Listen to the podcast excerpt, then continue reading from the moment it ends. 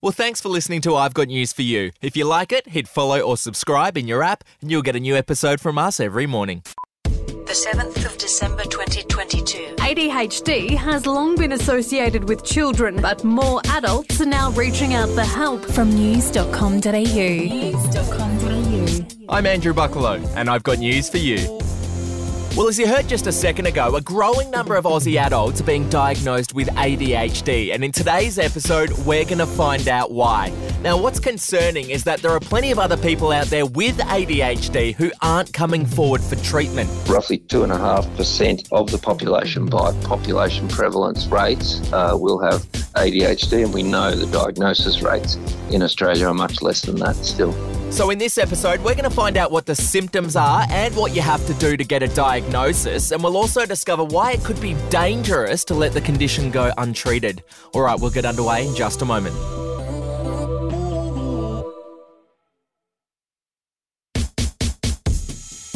ADHD has been a diagnosis for more than 30 years, but lately it's been getting a lot of attention. Why, you ask? Well, the first reason is due to social media, with millions of hashtag ADHD videos increasing awareness of the condition. I'm going to give you 17 questions that I actually ask my patients when I am assessing them for ADHD. Do you have trouble focusing or find yourself daydreaming often? No matter how hard you try, do you find yourself constantly being late or are you excessively early because you're so afraid of being late? Do you find that you often feel overwhelmed in loud and busy environments? ADHD myths. People with ADHD can't focus. I don't even know where to start with this one. We can't focus on things that don't grab us, that we can't connect with. But there are some things that we do like that we are so focused in on that it is actually physically and mentally hard to pull us away. Another thing that's boosted ADHD awareness is the number of celebrities who've spoken openly about their diagnosis in adulthood, including Mia Freedman. I didn't even think it was something adults could have. I thought it was something kids had. And Em Rusciano.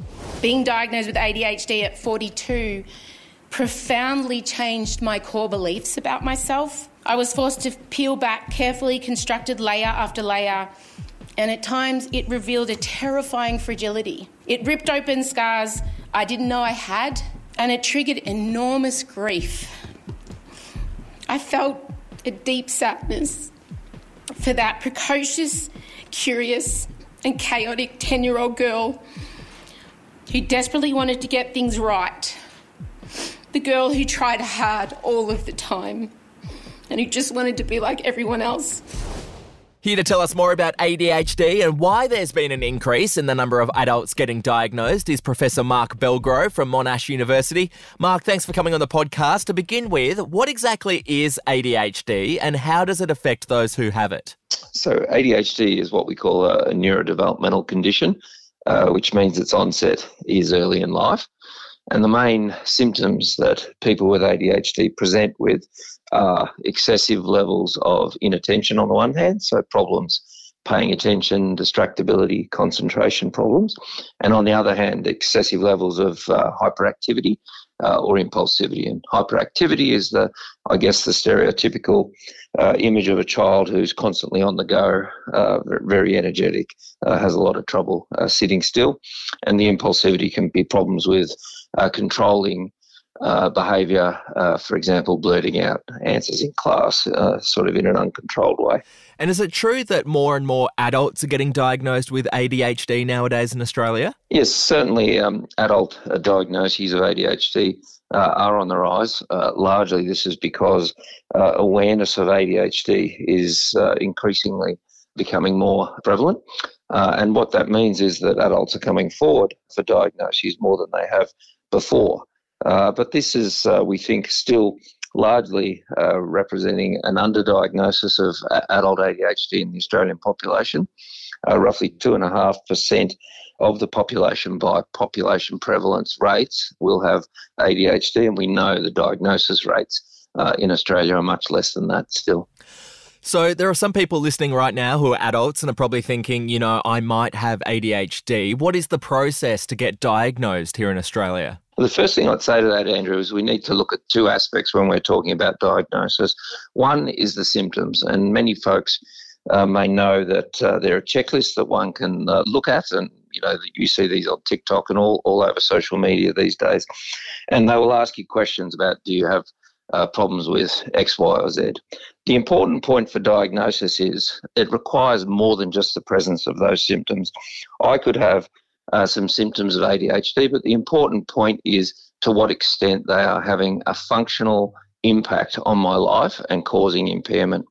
And so the presence of symptoms on the one hand, and also the functional impairment that those symptoms are having on the individual is the prerequisite for a diagnosis. So you can't achieve a diagnosis if you're not really suffering uh, from the symptoms and they're not causing impairment. So I think that's very important uh, to get across. We're not just talking about mild symptoms here, we're talking about symptoms that have a really negative impact on the person's functioning. So, in terms of achieving a diagnosis uh, in adulthood, the pathway is a fairly typical one for uh, medical conditions in the sense that the first port of call will be your GP, and your GP will need to give you a referral either to a psychologist who specialises in a diagnosis of ADHD or an adult psychiatrist uh, who is also uh, trained in being able to make a, a, diagnosis of ADHD.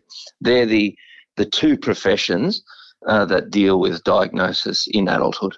Um, I've heard reports that around the country, the wait list to actually get an appointment with one of these specialists to get a diagnosis as an adult is quite long. Is that accurate? Yeah, that is accurate, and it's a, a really uh, a point of concern uh, for us and for everyone uh, in the discipline who's involved in treating and diagnosing ADHD. The waitlist can be up to a year, and this is, I think, really important for the public uh, to understand that ADHD in adulthood is not treated within the public health system uh, really at all. And what that means is people need to wait to get appointments for either a private uh, psychiatrist or a private psychologist, and those waitlist times are long, and the uh, appointments are inevitably uh, reasonably expensive because there is no no public treatment. This is something that really has to change. It's a massive massive point of health inequity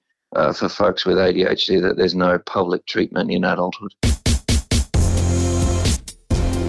Now, as Mark mentioned just a minute ago, it's likely there are plenty of Aussies out there with ADHD who haven't yet been diagnosed. In just a moment, he's going to reveal why it could actually be dangerous to let the condition go untreated.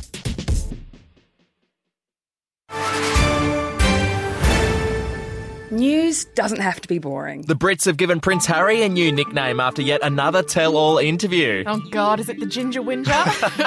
Let the team at news.com.au get you up to speed each day with their podcast, From the Newsroom. A couple were busted joining the Mile High Club. Well, I guess they can't fly Virgin anymore. Politics, sport, red carpets, royals. Get all the goss in just a few minutes. Follow From the Newsroom wherever you get your podcast from.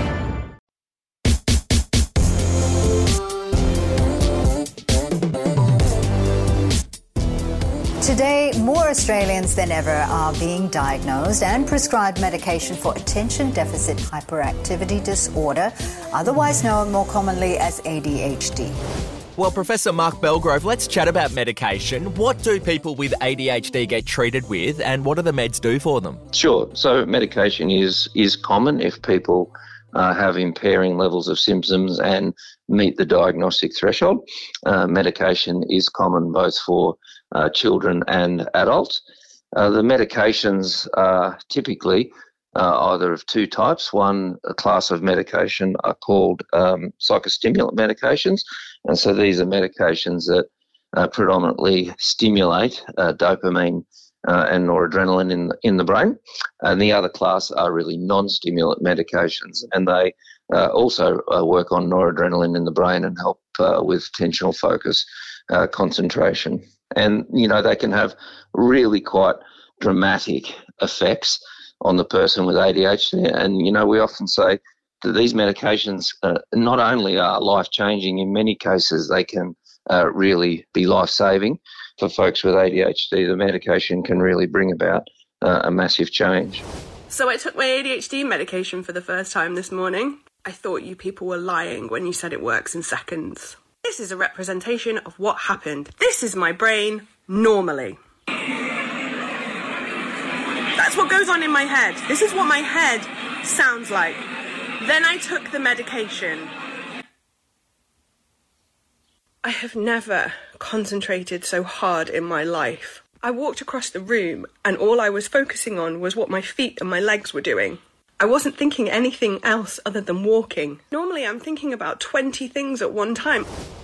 What happens if ADHD goes untreated in adults? Okay, so I think that's a, a really good question because, um, you know, it's important that people who need a diagnosis and treatment do get access to it because the consequences of ADHD uh, going untreated can unfortunately be uh, not good. So we know, for example, that people with ADHD, particularly when untreated, are at an increased risk uh, for developing uh, substance use disorders. So that it may be, for example, a problem with alcohol. Uh, we know that, for example, the likelihood of folks who are untreated having uh, traffic accidents, for example, is increased. Uh, and so all these negative consequences of ADHD and the, and the symptoms of ADHD can be dramatically reduced by uh, effective uh, medical and psychological treatments of the disorders. The problems for the person as well, in terms of their own self esteem and their own mental health, etc., can really be dramatically reduced. Last question, Mark. What would your message be to the federal government about ADHD in adults? My message is pretty clear. Really, the time has come when we need to view ADHD like we would view any other form of mental illness. You know, we have Are You OK Day. We're used to asking about anxiety uh, and depression. We're used to checking in with people regarding their uh, mental health and supporting them. But we haven't yet reached uh, the level uh, in society that we're as comfortable talking about uh, ADHD and checking in with it in the same way. And as a result, it has not reached the same level of priority uh, within the government and within the uh, the funding systems that it needs to. And as a result, we have this situation uh, where we have health inequities and folks with ADHD aren't able to access uh, diagnosis and treatment as readily uh, as for other conditions. And I think really that has to change. Uh, it can't stand. It's not an equitable situation. And really, we're missing an opportunity here to maximise the potential of all these folks within society. Uh, and, and you know allow them to live healthy, happy, productive uh, lives that are really going to contribute effectively to Australian society. And I think it has to change. It can't go on.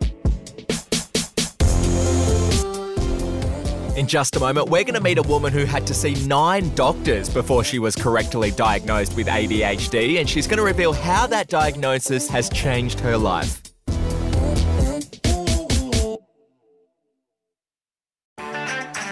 I'm Sarah Le Marquand, editor in chief of Stellar and host of our podcast called Something to Talk About. Every weekend, we publish a new episode where you'll hear compelling personalities, strong opinions, and thought provoking conversations. I wanted to be able to do it in my time when I was ready and speak my truth when I was ready. The topic of when do I become a mum, that is in my mind 24 7. Search for Something to Talk About wherever you listen to your podcasts.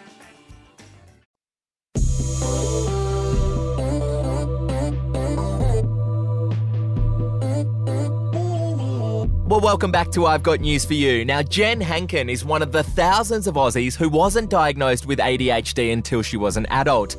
Jen, thanks for coming on the podcast. Now, from what I understand, it was a pretty frustrating process for you to try and get a proper diagnosis. What can you tell me about it? It has been just absolutely ludicrous. um, so, I started seeing psychologists when I was seven, and the very first diagnoses that I attracted was overactive imagination. Mm-hmm. Um, and then throughout my schooling and then university, I frequently accessed the psychology services that were like the quote unquote free psychology services that were made available to me. Mm-hmm. Uh, these people kept telling me that I was depressed, and I said, well, D- yeah, that's a symptom, but also there's something else here because depression treatment would be working if I was depressed, and it, it clearly is not, and I am getting worse. Um, kind of the first breakthrough was with uh, what would have been my eighth psychologist in 20, 2017 or 2018 when I uh, she diagnosed me with autism. Mm-hmm. She took a look at my symptoms and went, "Eh, "You could probably be autistic." And then we did the test, and it was like, "Oh no, you're definitely autistic." uh, and then she retired, so I had to find somebody else. And the somebody else that I found, who was also just absolutely brilliant, she went. You know, autism explains a lot of what you're going through, but it doesn't explain everything. We should do an ADHD screener.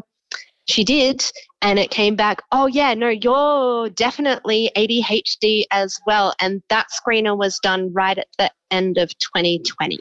And how did it feel when you got that ADHD diagnosis? There were parts of it that were a relief. Um, it was nice to know that my life wasn't falling apart because I wasn't trying hard enough. Like I, because I was trying so very hard. Um, but then it was also, I, I have since had to deal with an overwhelming amount of anger because the very first psychologist I saw at seven should have taken one look at me and said, oh no, this kid needs to be assessed for ADHD and Mm. autism because um, I now know that I presented in a really classic way uh, before I, and that, that was kind of before I learned how to mask my symptoms. Talk to me about that, masking symptoms. What did you have to do when you were growing up?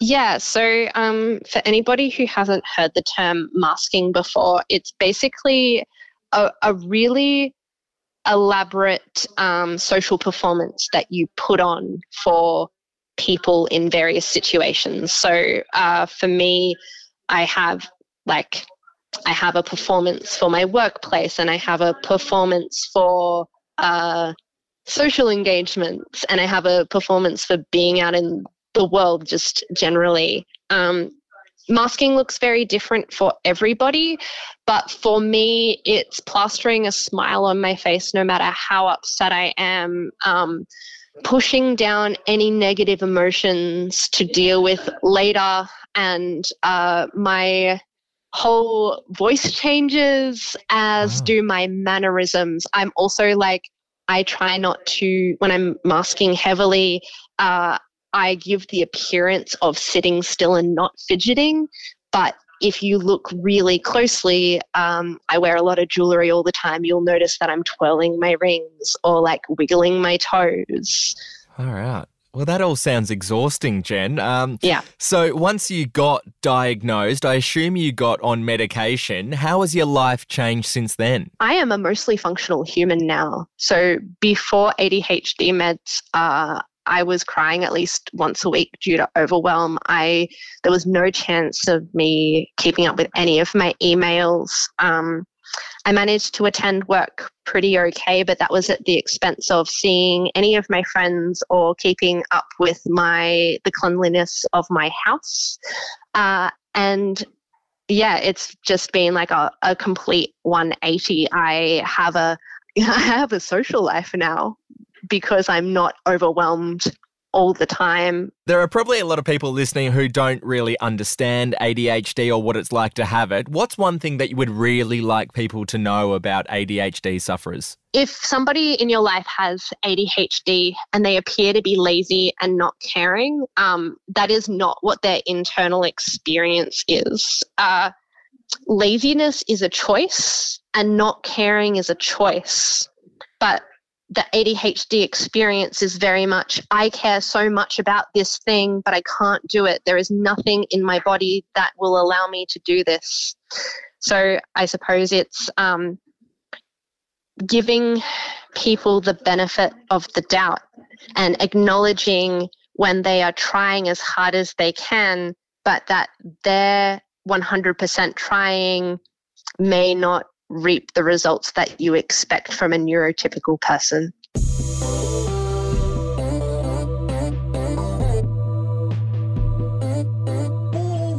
Well, a big thank you to Jen for coming on the podcast today and to Professor Mark Bellgrove as well. Uh, I'm going to leave you now with some more comments that Em Rusciano made at the National Press Club, where she spoke about the changes that need to be made to make life just a little bit easier for people with ADHD. Hear me now. Schools and workplaces need to shift their thinking and attitudes towards people who are neurodivergent.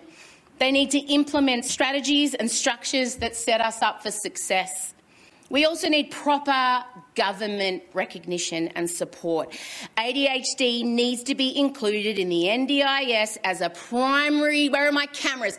As a primary disability. There needs to be a whole makeover of the diagnostic process. And also, we need better access to getting a diagnosis. There also needs to be a total cultural and attitudinal shift within the wider community, and that's why I'm here today.